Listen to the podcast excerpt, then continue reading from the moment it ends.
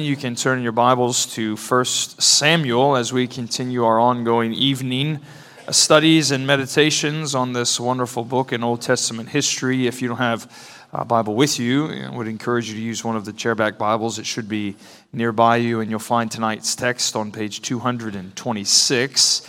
And we pick up where we left off last week in verse 11 of chapter 2. So I'll take our reading from verse 12 of chapter 2 through the end of the chapter. So do listen once again as the Lord does speak to us through his perfect word. Now, the sons of Eli were worthless men, they did not know the Lord. The custom of the priests with the people was that when any man offered a sacrifice, the priest's servant would come while the meat was boiling with a three pronged fork in his hand, and he would thrust it into the pan or kettle or cauldron or pot. All that the fork brought up, the priest would take for himself. This is what they did at Shiloh to all the Israelites who came there. And moreover, before the fat was burned, the priest's servant would come and say to the man who was sacrificing, Give meat for the priest to roast, for he will not accept boiled meat from you, but raw only. And if the man said to him, Let them burn the fat first, and then take as much as you wish, he would say, No, you must give it to me now and if not, I will take it by force. Thus the sin of the young men was very great in the sight of the Lord, for the men treated the offering of the Lord with contempt.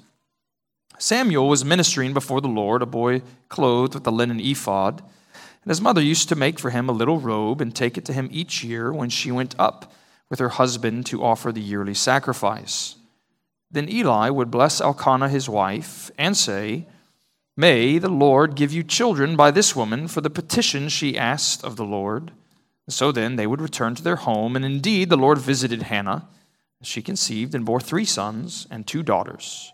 And the boy Samuel grew in the presence of the Lord. Now Eli was very old, and he kept hearing all that his sons were doing to all Israel, and how they lay with the women who were serving at the entrance to the tent of meeting. And he said to them, Why do you do such things? For I hear of your evil dealings from all these people. No, my sons, it's no good report that I hear of the people of the Lord spreading abroad. If someone sins against a man, God will mediate for him. But if someone sins against the Lord, who can intercede for him? But they would not listen to the voice of their father, for it was the will of the Lord to put them to death. Now the boy Samuel continued to grow both in stature and in favor with the Lord, and also with man. And there came a man of God to Eli and said, said to him, Thus says the Lord, Did I indeed reveal myself to the house of your father when they were in Egypt, subject to the house of Pharaoh? Did I choose him out of all the tribes of Israel to be my priest, to go up to my altar to burn incense and wear an ephod before me? I gave to the house of your father all my offerings by fire from the people of Israel. Why then do you scorn my sacrifices? And my offerings that I commanded for my dwelling. And honor your sons above me by fattening yourselves on the choicest parts of every offering for my people Israel. Therefore, the Lord, the God of Israel, declares I promise that your house and the house of your father should go in and out before me forever. But now the Lord declares, Far be it from me. For those who honor me, I will honor, and those who despise me shall be lightly esteemed. Behold, the days are coming when I will cut off your strength and the strength of your father's house, so there will not be an old man in your house. Then in distress you will look with an envious eye on all the prosperity that shall be bestowed on Israel, and there shall not be an old man in your house forever. The only one of you whom I shall not cut off from my altar shall be spared to weep his eyes out, to give grief to his heart and all the descendants of your house shall die by the sword of men. And this that shall come upon your two sons, Hophni and Phinehas, shall be the sign to you both, that both of them shall die on the same day.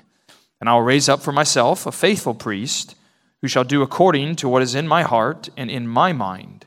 And I will build him a sure house, and he shall go in and out before my anointed forever.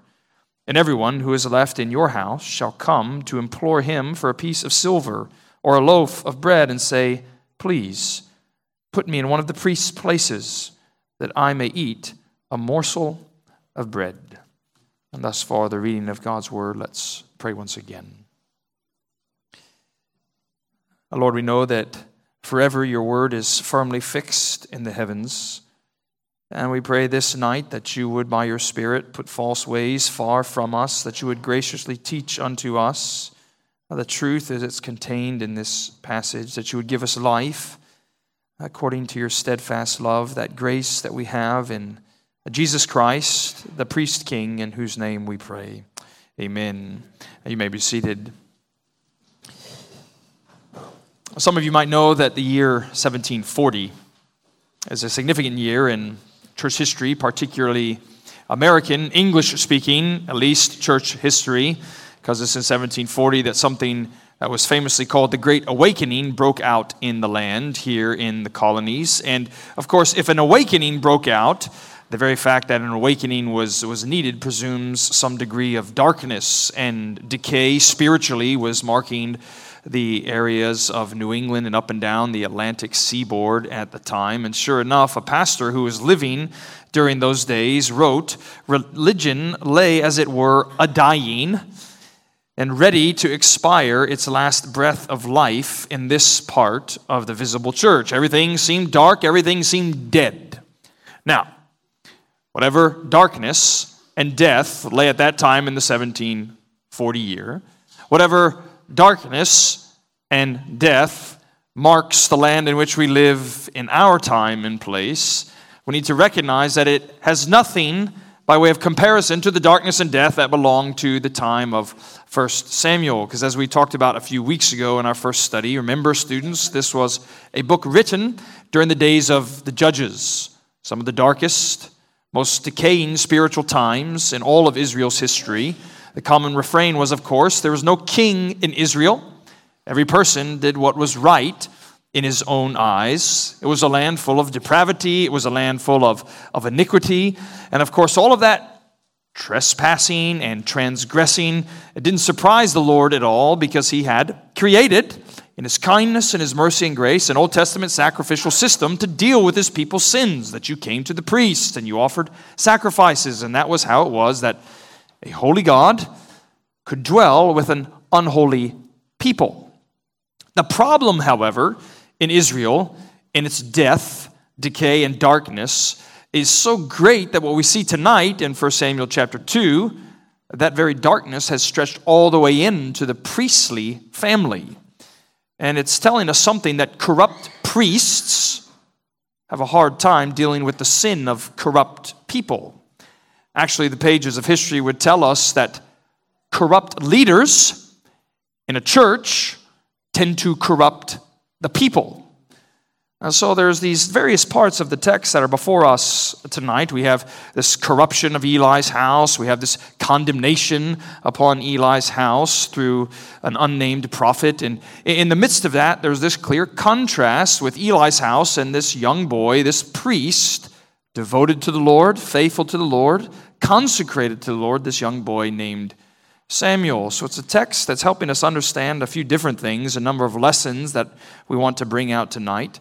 Even from the very offing, we need to recognize it's a text that helps us understand how leaders among God's people must be faithful, uh, lest corruption even come to their very own. It's, of course, a text that's going to remind us also that covenant homes dare not presume upon God's blessings and grace. And it reminds us, perhaps by the end, what we're going to see is that no matter how decayed and dark the situation might seem, light and God's glory and grace is always breaking through.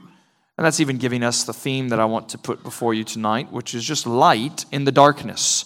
Amidst all the darkness and death, there's light that's going to shine through. But of course, in order, in order to understand just the glory that belongs to the covenant promise, that light that's going to shine, we have to understand something of the darkness. So, the first lesson that I want you to see from the first portion of our passage is the church may have corrupt leaders. So, the church may have corrupt leaders. You'll notice how verse 12 of our text begins. Now, the sons of Eli were worthless men. So worthless, in fact, it's not until many verses later that they even get named. They're not worthy of being named here in this text. That a language there for, for worthless.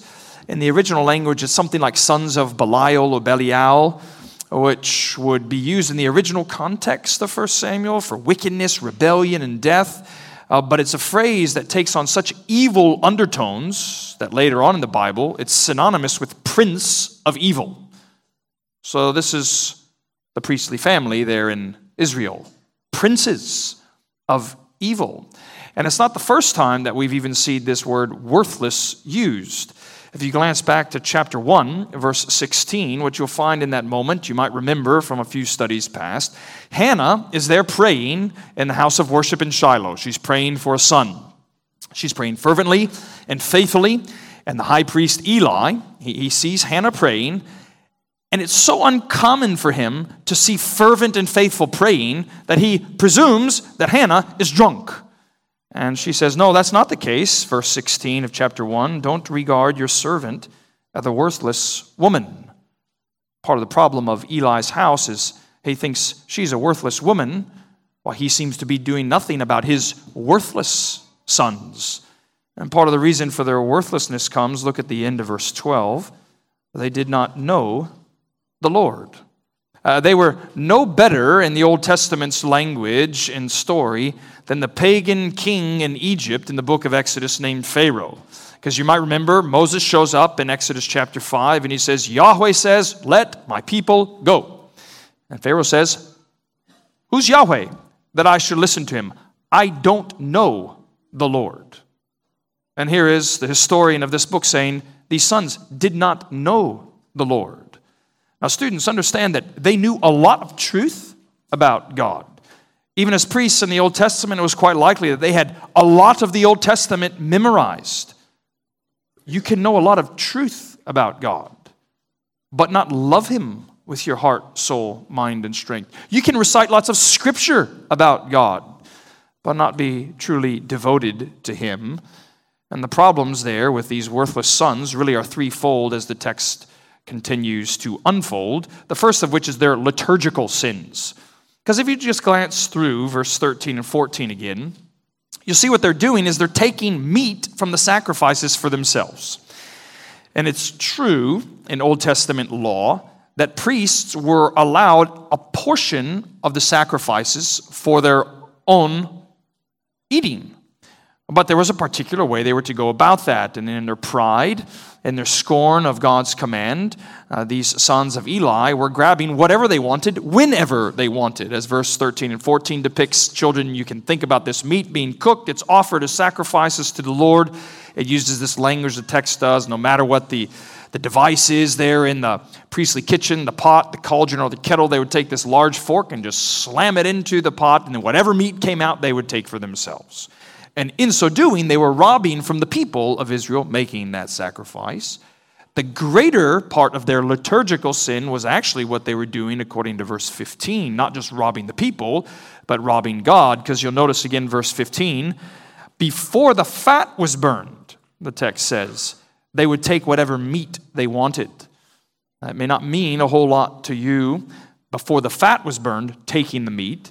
But the Old Testament law makes it clear that the fat was the Lord's portion.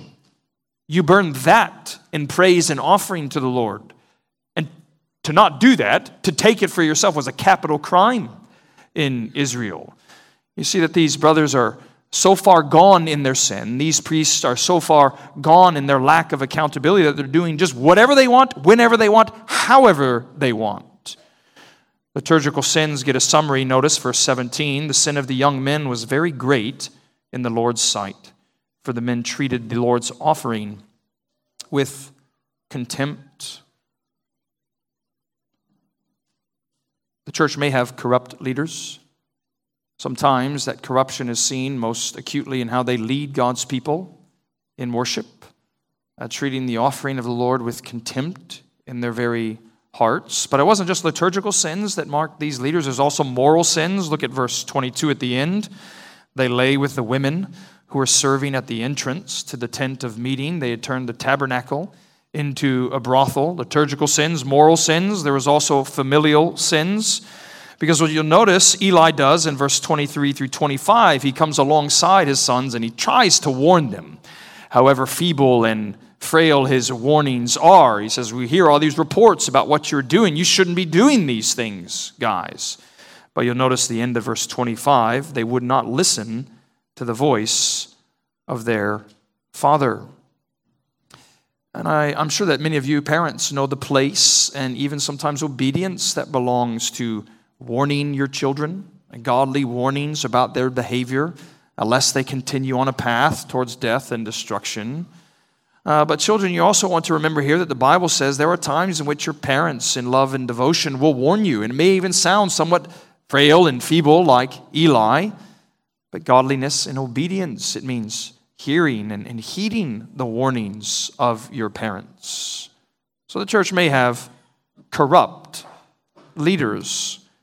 And it just so happened in God's providence, I was preparing this very point just a couple of days ago. And I got notification from a friend that there was this leader in our denomination, very much cherished and well known, who had served for many years at a very much cherished and well known congregation. And this leader had just recently disqualified himself due to shocking and scandalous sin. And I texted a few friends and remarked something about the fact that I was so surprised by uh, what had happened. And someone else in the text thread responded, No, I'm not shocked anymore by these things happening. And I don't know which side of that equation you fall into. Uh, maybe you have a idealistic view of leadership in the church you are genuinely shocked in a way you ought not to be shocked when leaders fall and fail. I think, however, it's much better for us to be concerned if we've fallen into a place of cynicism and skepticism, thinking that, yeah, all leaders are bad. It doesn't shock us anymore that leaders are doing something that ought to disqualify themselves once it's made public. Because surely the Lord means for his people to be led by faithful leaders. And so it's a reason why you ought to praise the Lord and his provision of the Spirit when he has given you leaders who are faithful and obedient, who are marked by consecration in the Lord's service, not corruption within their own sin. But that's lesson number one. The church may have corrupt leaders. Lesson number two is that the Lord will cut off those who reject his blessings. Because you'll see how verse 25 continues there in uh, chapter 2. They would not listen to the voice of their father the text says, For it was the Lord's will to put them to death. It's another one of these eloquent verses that we get in the Bible, isn't it? That, that balances in ways that don't always work out in our minds human responsibility with divine sovereignty. They would not listen to their father's voice. It was the Lord's will to put them to death. And so, as the next scene opens in verse 27, this unnamed prophet arrives. And what you'll see he does in verse 27 and 28, he reminds Eli of the blessings in God's grace that Eli's household had received. They'd received God's revelation, they had received God's election unto the priestly service, but they had despised those blessings. You notice the question of verse 29 Why then do you scorn my sacrifices and my offerings that I commanded for my dwelling? and honor your sons above me by fattening yourselves on the choicest parts of every offering of my people, Israel. It's quite striking when you kind of compare this scene with what we saw last week in Hannah's psalm, these words that she sang forth at the beginning of chapter 2. Because if you glance back to verse 3 of 1 Samuel chapter 2, you'll see that she says, and she sings, Talk no more so very proudly. Let not arrogance come from your mouth, for the Lord is a God of knowledge, and by him actions are weighed. And it wouldn't be surprising if you would initially have heard that song from Hannah thinking that she's singing that over enemies of God's people. But in fact, the most immediate reference for that in her own life, as it's played out here in 1 Samuel, is against priests in God's kingdom talking proudly, living as if the Lord doesn't see everything and weigh everything on his scales of justice. The Lord thus comes to this unnamed prophet and says to Eli, Don't you know these blessings that I have given to you? Uh, do you not realize that you have despised them? Therefore, be not surprised that I'm going to cut you off. Look at verse 31. Behold, the days are coming when I'll cut off your strength and the strength of your father's house, so that there will not be an old man in your house. He goes on to say, not only is your house going to be cut short, the lives of your sons are going to be cut short. They're actually both going to die on the very same day. It's going to get so bad in your house, Eli, that notice verse 36 everyone who is left in your house shall come to implore him, that being God's anointed, implore him for a piece of silver or a loaf of bread and say, Please put me in one of the priest's places that I may eat a morsel of bread. And again, there's this kind of immediate application to Hannah's psalm that came in that prior scene because she was singing forth about God's sovereign reversals that often fall in life. Sovereign reversals that, that raise up those who are brought low, sovereign reversals that give food to those who are hungry. But isn't it true that sovereign reversals often go by way of judgment?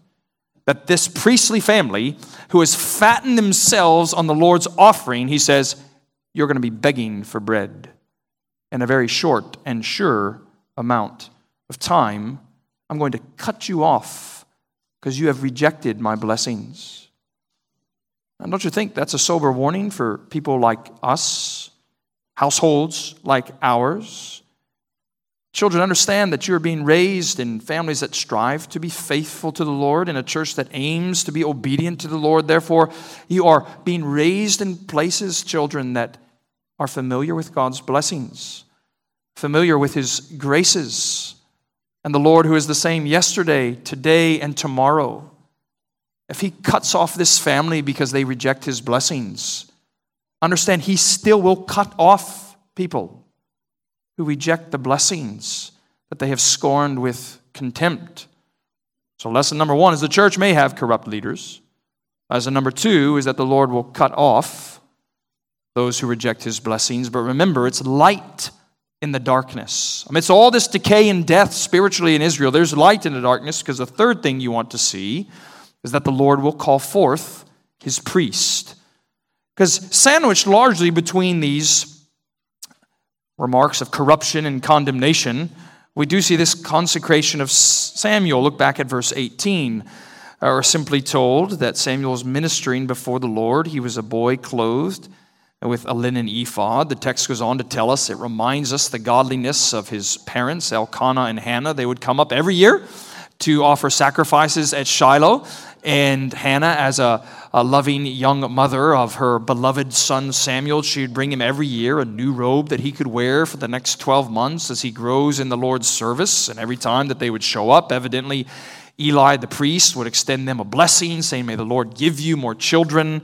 And so if you glance down to verse 21, that blessing comes true as Hannah and Elkanah have three sons and two daughters. And the text says there in verse 21, the boy Samuel grew in the presence of the Lord. It's a common refrain that even shows up. Skip down to verse 26. Now the boy Samuel continued to grow both in stature and in favor with the Lord and also with man. Now, your family may be somewhat like ours during these weeks leading up to Christmas and the Advent season, where perhaps during family worship or time during the week when you're reading the Bible, you're reading through these stories in the Gospels about the Lord Jesus and his coming.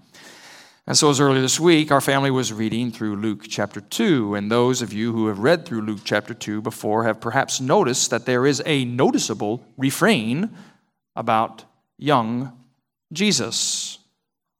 For example, Luke chapter 2 verse 40, the child grew and became strong, filled with wisdom, and the favor of God was upon him. Chapter 2 verse 52, and Jesus increased in wisdom and in stature and in favor with God and man. So when Luke is telling the story of, of Jesus, the anointed one of God, what is he pulling on but language directly taken from 1 Samuel chapter 2 about a light in the darkness, about a priest surrounded by corruption and condemnation. Because, of course, that's exactly what this unnamed prophet speaks about. Look at verse 35 of 1 Samuel chapter 2. The Lord says, I will raise up for myself a faithful priest who shall do according to what is in my heart and my mind, and I will build him a sure house. He shall go in and out before my anointed forever. I do think the immediate original reference there is to Samuel, but it's the ultimate fulfillment in the priest king uh, Jesus Christ, is it not? Because if you glance up to Eli's warning to his sons, he speaks about the danger that belongs to those who fall into sin's corruption. Because you see what he says, this question, verse 25 if someone sins against a man, God will mediate for him. But if someone sins against the Lord, who can intercede for him? So, what's the good news for people like you and me, corrupt in sin, deserving to be cut off? Is it not the gospel of a coming priest king who is the only mediator between God and men, whose sacrifices are pure and perfect, always able to reconcile and restore and bring forgiveness, such that the author to the Hebrews exalts in chapter 7, verse 26 of that wonderful book. Indeed, it's fitting that we should have a great high priest, holy, innocent, unstained, separated from sinners, and exalted above the heavens, and his name is Jesus Christ. The Lord calls forth his priest. It's surrounded by corruption and the condemnation that such sin deserves. The Lord has a light in the darkness. He has a priest for his people, one who will go in and out forever on their behalf that they might know his joy. of course, we remember that that's ultimately light in the darkness that comes through the light of the world, our priest king, Jesus Christ himself. So let's pray together.